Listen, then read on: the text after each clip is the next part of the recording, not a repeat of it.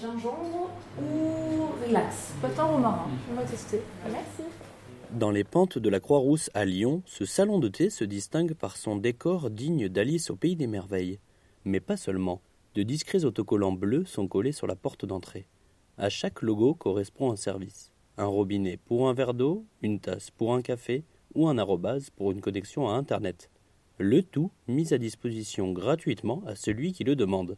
Arina, gérante du salon de thé, donne un aperçu des services qu'elle propose. Alors, on aura des toilettes, on aura des, euh, des prises pour charger le téléphone ou charger euh, n'importe quoi, des, de l'eau.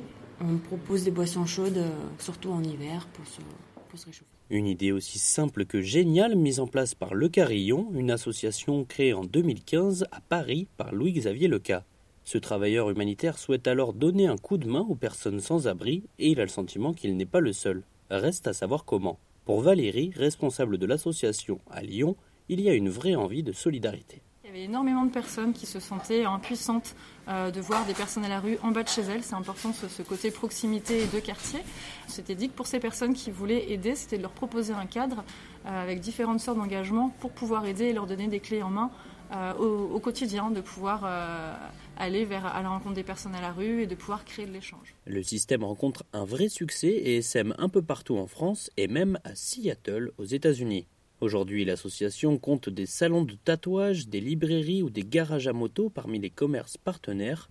On ne parle plus uniquement de café ou de toilettes mises à disposition. David a par exemple bénéficié d'une coupe de cheveux offerte par un coiffeur de Lyon, partenaire du Carillon.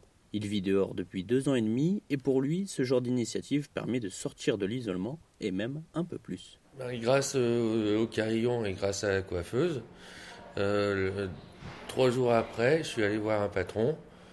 Mais euh, au niveau de mes papiers, c'est un peu compliqué. Mais il serait prêt à me faire un petit stage et après de signer un CDD ou un CDI. En attendant, David donne un coup de main ici ou là pour le carillon. C'est déjà mission accomplie commerçants et sans-abri se parlent et s'entraident.